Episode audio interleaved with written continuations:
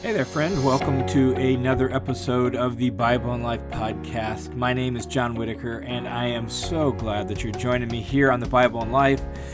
Uh, my heart, my goal for this podcast and for really all my Bible teaching is to try to bring the Bible to life and to do that by taking the text of Scripture, communicating it in the best way I know how, in down to earth, everyday language to provide what I like to call blue jeans theology. That is, Bible teaching that's rooted in the context of everyday life, that's in the language of everyday life, so that you and I can follow Jesus more fully and more completely right in the midst of our everyday life. And so that's what we're all about here on the Bible and Life, and I'm glad you're joining me on this episode. We are going to explore and consider the greatness of how broad and how wide and how all inclusive what Jesus did on the cross actually is. And so we'll get to that here in just a second, but let me just mention one thing right up front, and that's this that the Bible and Life is a crowd funded Bible teaching project. It is made possible by the faithful and generous support of friends and partners of the Bible and Life. Uh, that includes the listener's commentary and really all my online Bible teaching. And so if you have been impacted in some way, if you are thinking or have been thinking about uh, supporting the ministry in some way, let me just say this that uh, this month, the month of April, we are celebrating the two year birthday of the listener's commentary, which is my other podcast where I teach straight through Bible books. And in honor of its second birthday, I want to give free access to the study hub that goes along with it, where uh, you've got charts, you've got articles, you've got word studies, you've got pictures and background data, got some uh, access to some of my online courses totally free, discounted access to all of my online courses, just a ton of stuff to really help you dig in and study the text. And so if you set up a recurring monthly donation in the month of April, uh, then I will give you free access to the Listener's Commentary Study Hub just as a way to honor it, celebrate that, and to say thank you for your support. Um, in reality, the listener's commentary, the Bible and Life, we're running about 75% of bare minimum monthly needs. So we're not even quite making everything we need. And somehow the Lord keeps providing for us. We're grateful for that. But man, it'd be a huge help if more people would. Uh, step up and just say, hey, I want to support this because it's been such a huge impact in my life. So if that's you, uh, let me just say a huge thank you in advance. All right, let's uh, jump in and talk about the cross in view of the fact that it is uh, Easter week, it's Holy Week, in view of the fact that uh, tomorrow, or at least tomorrow when I'm releasing this, is Good Friday and we we pause to remember the cross and focus on the cross and reflect on that just thought it'd be helpful for us to pause here on the podcast and think about the cross as well and particularly think about how like the breadth of what God accomplished through the cross. And sometimes we don't think about everything that the cross did. But before we look at what the cross accomplished, we need to set it a little bit in its historical context. Like for us, we see uh, polished crosses hanging in church buildings. We wear uh, little gold crosses on necklaces. People wear cross earrings, right? Like the cross is uh, at graveyards to commemorate the death of somebody. We, crosses are everywhere, and they're often um, viewed with fond affection or they stir positive memories for us. But it wasn't always that way. In the Roman world of Jesus' day, the cross was actually a vulgarity. It was a horrific, shameful way to die, uh, a method of execution that the Romans had devised to really elicit as much pain and as much suffering as possible really as a deterrent to other people's rebelling against Rome or creating crimes against the state or something like that. I mean, it was absolutely awful, a slow, horrific way to to suffocate and die with intense agonizing pain.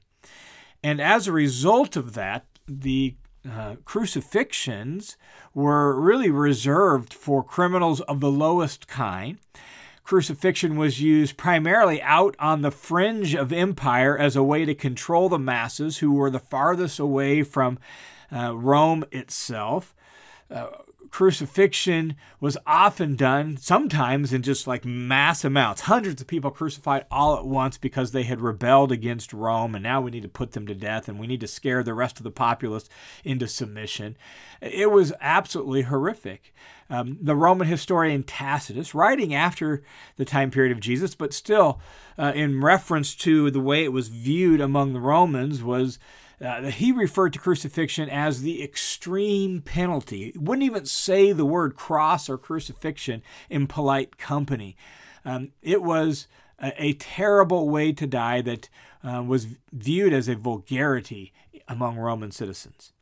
So, here we come then to Jesus' death, and we come to the effect that's had on the world, so that now, 2,000 years later, we wear uh, cross necklaces and cross earrings and we decorate uh, church buildings with crosses. We think about the cross and it stirs all sorts of emotions within us uh, gratitude and love and joy and all sorts of things uh, that were not associated with it previously because of what God did in Christ through the cross. So let's just take a few minutes and look at just a handful of things the New Testament says the cross achieved so we can see how broad this is.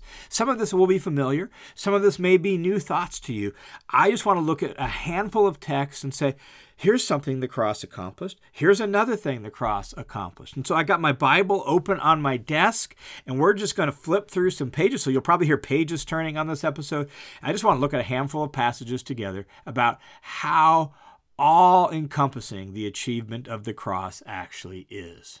So let's start with 1 Peter. 1 Peter chapter 1 verses 18 and 19 says this. He's he's calling followers of Jesus to think seriously about how they live their life, to do so with uh, awe and reverence towards God, and he bases that on the achievement of the cross. He says this in 1 Peter chapter 1 verses 18 and 19. He says, "Knowing this, that you were not redeemed with perishable things like silver or gold from your futile way of life inherited by your forefathers, uh, but with precious blood." As of a lamb unblemished and spotless, the blood of Christ. And so, one of the things the cross achieves is redemption. It it redeemed us. And listen to the language. Notice he says, You were redeemed, and not with perishable things like silver or gold, because redemption's always the payment of a price to achieve some sort of liberation, some sort of freedom. That's the way it worked. It was used commonly on the streets of the cities of the Roman Empire in the slave market for redeeming uh, someone out of slavery, paying money to buy their freedom and set them free from slavery. So it's always that idea. And so that's the reason he brings up this money language, silver or gold. That's money, right? You weren't redeemed with money, but you were redeemed. Your redemption, your purchase, your liberation was paid for, not with money, but with the precious blood. Blood like a lamb unblemished and spotless, hearkening back to the Old Testament sacrifices where uh, it, it, required a lamb that was unblemished and spotless. Well, Jesus was like the ultimate lamb that was sacrificed to pay for our redemption and purchase our freedom from sin, from the penalty of sin, from the power of sin. We have been redeemed. And the cross achieved that. Somehow, in some way, Jesus' death on the cross was a payment of a price to set us free so that we could be redeemed. That's one thing the cross accomplished. Uh, another thing, a super well known passage um, in the book of Romans, Romans chapter 3. Um, really a dense little paragraph about uh, the the achievement of the cross, if you want a full explanation of it, I suggest you check out the listener's commentary on Romans chapter 3. But let me just read a little bit of this. This comes at the tail end of Paul's argument where he's explained that all people, doesn't matter whether you're uh, an out and out pagan, whether you're a good moral Gentile, whether you're a Jew who knew the scriptures, all people, Paul has said in Romans 1 through 3, have sinned and they're guilty before God. They stand before God and they have nothing to say in their defense. They are guilty as charged, convicted. How is God going to deal with that? Well, look at what he says. Uh, Romans chapter 3, um, he says, But now, even though that's the case, but now, apart from the Old Testament law, the righteousness of God, that, that's God's saving justice, has been manifested, being witnessed by the Old Testament. So the Old Testament law and prophets pointed towards God's saving justice. Then he goes on and says this in verse 24 Here's what God did being justified, all people have sinned, being justified as a gift by God's grace through the redemption which is in Christ Jesus, whom God displayed publicly as a propitiation in his blood through faith. Now, a lot of big words and a lot of theology packed into that. We've already talked about redemption in 1 Peter chapter 1, so we don't really need to go there again, except to note this that in the Jewish mindset, um, the great redemption was their, their being set free from slavery in Egypt during the Exodus in the Old Testament. And so when we talk about redemption, we're talking about a payment of a price, but we're also talking about like the ultimate redemption, the great redemption that Jews look forward to, the final redemption was achieved by Jesus through his death. He Paul also says here in Romans chapter 3 that Jesus' death was a propitiation. That's a big word, and it's a word we don't use every day. Um, and there's actually been quite a bit of debate among scholars as to exactly what the word propitiation means in this context bare minimum, here's what Paul is doing when he mentions propitiation is he's hearkening back to the Day of Atonement ceremony uh, described in Leviticus 16. Why do I say that? Well, because the word translated propitiation here in the Greek translation of the Old Testament that was popular in Jesus' day, in Paul's day, um, in Leviticus 16, the the mercy seat, the, the lid on the Ark of the Covenant, where the blood was sprinkled on the Day of Atonement. On that day, well, in Leviticus 16, that mercy seat, the lid for the Ark of the Covenant, is translated into Greek from Hebrew with this very same word, propitiation. And so, what Paul is essentially saying is Jesus is the ultimate day of atonement moment. Like the cross is the ultimate day of atonement where atonement was achieved, sins were dealt with once and for all. In fact, the author of Hebrews says it's done and gone forever. That's the whole point of Hebrews 9 and 10 is that the day of atonement has been achieved in Jesus, with the blood of bulls and goats could not do year after year after year after year. Jesus did. And so his death provided atonement, dealt with sin once and for all. And so now sin is, is atoned for, it's paid for, it is dealt with finally and fully. And so, as as the book of Hebrews says, reflecting on this idea of Jesus' death being a propitiation, it says that now we no longer have to live in the guilt and shame of sin. We no longer have to like constantly have sin hanging over our head, knowing we're going to have to have a, another reminder next year on the Day of Atonement. It's done with forever.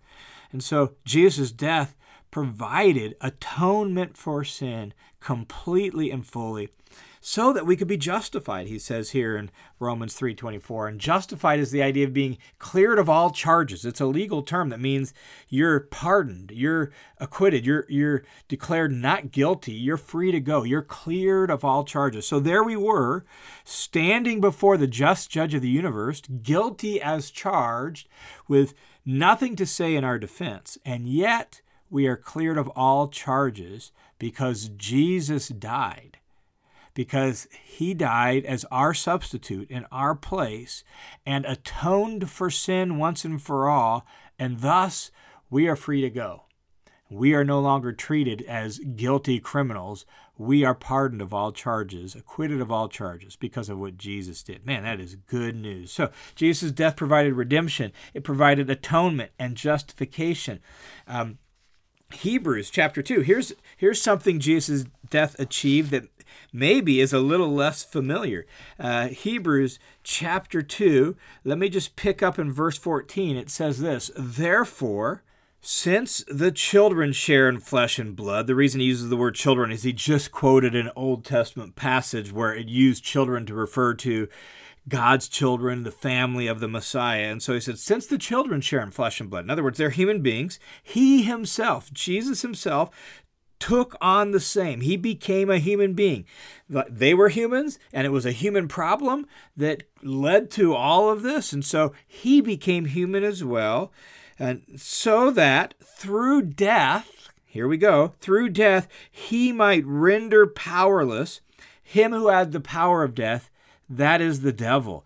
So, one of the things that Jesus' death achieved was it it destroyed the devil. It rendered him powerless. It took the the the power away from the devil, particularly the power of death, so that uh, we didn't have to live in fear of death any longer, the author of Hebrews goes on to say. And so, another thing that the the death of Jesus achieved is it destroyed the devil, rendered him powerless, so he no longer has power over death and thus power over us through the fear of death. And while we're on that, we should probably read Colossians chapter 2, picking up in verse 15, describing again the cross. He just mentioned the cross at the end of verse 14, saying that uh, the, the certificate of debt was nailed to the cross. So we're in this context of what Jesus' death achieved, okay? And then he says this in that context, nailed it to the cross when, verse 15, when he had disarmed the rulers and authorities, he made a public display of them, having triumphed over them, over the rulers and authorities, through him. That is through Jesus and his death. So another thing Jesus' death achieved is that it it um, disarmed the rulers and authorities. It was a triumph, a victory over the spiritual powers that rule this world, rule, rule the systems of this world, rule the nations of this world for harm and for destruction and for evil. Jesus triumphed over them, and he's now exalted far above them, plenty of texts say, so that he is King of kings and Lord of lords. He is the ultimate ruler of the universe, having disarmed the spiritual powers that were at work in this world to destroy human flourishing and to destroy God's good world. They're no longer in charge. They have been defeated by Jesus' victory. And so Jesus' death achieved victory over spiritual powers. That's something else that it achieved. Uh, another thing that Jesus' death achieved back in Romans, Romans chapter 5, uh, Jesus' death was a demonstration of God's love that brought uh, that reconciled us to him. Listen to these words, uh, Romans chapter 5 verses 8 through 10. But God demonstrates his own love towards us in this, and that while we were yet sinners, Christ died for us. Like, how much does God love you? How much does He love us? He loves us literally to death. That's the point. Like, the only person who has literally loved me to death is what is God in Christ. What He did for me in Jesus. He loved us to death even when we were sinners, even when we were his enemies. He goes on and says in verse uh, 10 For if while we were his enemies, we were reconciled to God through the death of his Son, how much more then, now having been reconciled, shall we be saved by his life? And so Jesus' death uh, demonstrated how much God loved us. Uh, Jesus' death reconciled us to God, which means that the enmity, the hostility, the tension, the brokenness in our relationship with God is uh, alleviated by the virtue of Jesus' death. And now we can be friends with God again. We can live in partnership with Him, live in loving relationship with Him because of what Jesus has done on the cross. We've been reconciled to Him, and that has saved us from our own demise and destruction. And that's why just a few chapters later in Romans chapter 8, Paul says, There is therefore now no condemnation for those who are in Christ Jesus. And he goes on to say that God condemned sin in the body of Jesus so that he didn't have to condemn us. And so, another thing that the cross achieved is it freed us from condemnation. We're no longer under condemnation. We now have life and not condemnation. And so, shame, guilt, condemnation, death, all of that is no longer in charge of our life. We've been freed from that by virtue of Jesus' death. Man, that is. That's some good news. There's a lot of things here that Jesus' death did for us uh, that makes our life so rich and worth living. But there's even more. One of the things we don't often think about is that not only did Jesus' death uh, provide redemption, uh, justify us, right? Make atonement for our sin, free us from condemnation, reconcile us to God, and all the things we've talked about. Jesus' death also provided the pattern for how we're supposed to live our life. And this just shows up all over the New Testament. Uh, Peter chapter 2, verse 21, uh, Peter actually uh, kind of interacts with Isaiah 53. If you're familiar with Isaiah 53, it is the clearest description of the death of Jesus in the Old Testament. Isaiah 53. Well, Peter, at the end of chapter 2, interacts with it, kind of provides his own little reflection on Isaiah 53, but he does so so that we would see that Jesus' death not only provides our redemption, it also provides a pattern for how we should deal with hardship, difficulty, and suffering. So, uh, 1 Peter chapter 2 verse 21 says, "For you have been called for this purpose, since Christ also suffered for you, leaving you an example that you should follow in his steps." And then he goes on to interact with Isaiah 53 and basically say, "So here's the pattern. Jesus suffered like this. He didn't defend himself. He didn't threaten. He didn't promise revenge. He entrusted him, himself to God. That's how we deal with suffering, opposition, and hardship too. So the death of Jesus provides an example for how we should live our lives. Um, it does so in all sorts of ways. I think of Ephesians chapter 5 in the instructions to husbands and wives Paul in Ephesians 5 says this to husbands. He says, Husbands, love your wives just as Christ loved the church and gave himself up for her. And so the, the cross is the pattern for the self sacrificial love that a husband's supposed to have for his wife. It's the pattern, the example of how we're to lay down our life for our wife. Or Philippians chapter 2, verses 3 and 4, and then onward in 5 through 8 Paul calls Christians to consider one another more important than themselves and to not look out for their own interest, but also the interest of others. Now, how do I know that's that's imitating the cross? Well, because in the very next verse, verse 5, Paul goes on to describe uh, the example of Jesus. He says, Have this mindset in yourself that was also in Christ Jesus, who, although he existed in the form of God, didn't consider equality with God something to be held onto and used for his own advantage. He emptied himself, taking the form of a servant, being made in the likeness of man, and being found in appearance as a man. He humbled himself uh, by becoming obedient to the point of death, even death on a cross. So the cross is supposed to just really set the pattern for how we interact with our fellow Christians. Like, we don't defend our rights. We don't look out for our own interests. We don't try to advantage ourselves. We consider others more important than ourselves because the cross provided that pattern for us. Man, you read the entire book of Second Corinthians. And Paul's whole approach to life and to ministry, his whole view of everything he dealt with in life, the whole way he viewed his finances and everything else was shaped by the cross. So the cross provides also a pattern for our life, for our suffering, for our marriage, for our relationships, for our ministry, for our finances, for our service. The cross is the entire pattern for what it looks like to follow Jesus. And that's why Jesus said to us if anyone wants to be my disciple, uh, let him deny himself, take up his cross, and follow me. The cross is the pattern for our life.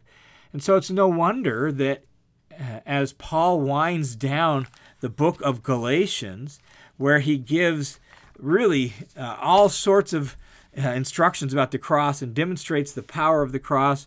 It's no wonder Paul winds down Galatians and says this in Galatians 6:14. He says, "But may it never be that I would boast except in the cross of our Lord Jesus Christ, through which the world has been crucified to me, and I to the world." Um, the only thing Paul wants to boast in, and that word boast there means to proudly rejoice in, to proudly celebrate. Um, the only thing Paul's going to do that, and he says, is the cross. Man, that is such an ironic twist of fate in a lot of ways. Like the cross was an object of shame, an object of horror, an object of disgrace. It was such a vulgarity that Tacitus wouldn't even use the word, and it was rarely mentioned in polite company because it was so awful. And yet, now, because of what Jesus has accomplished, the cross is something to boast in, it's to celebrate in, it's to rejoice in. And so as we as we approach Good Friday and we approach Easter Sunday, we look back and we remember, uh, remember in really a special way the events of this week, and we remember the events of that uh, first Holy Week, that Passover week that culminated in the death, burial, and resurrection of Jesus. May we, like Paul, look at the cross and realize, as awful as it was, God brought incredible good out of it, so that we now can say, I will boast in nothing nothing about myself, nothing about my achievements, nothing about my life, nothing about my whatever, right? I will boast only in the cross of our Lord Jesus Christ, through which this world has been crucified to me and I've been crucified to the world. I don't belong to it anymore. I'm not shaped by it. I don't get my identity from it. I live for Jesus and Jesus alone because of what he did on the cross. Hey, thanks for tuning into this episode of the Bible and Life podcast. Uh, thank you for being a part of the Bible and Life family. I pray you have a blessed Easter weekend. May God fill you with His joy and with His Spirit. May you live in the power and in the joy of the resurrection of Jesus Christ our Lord. I look forward to talking to you again next week.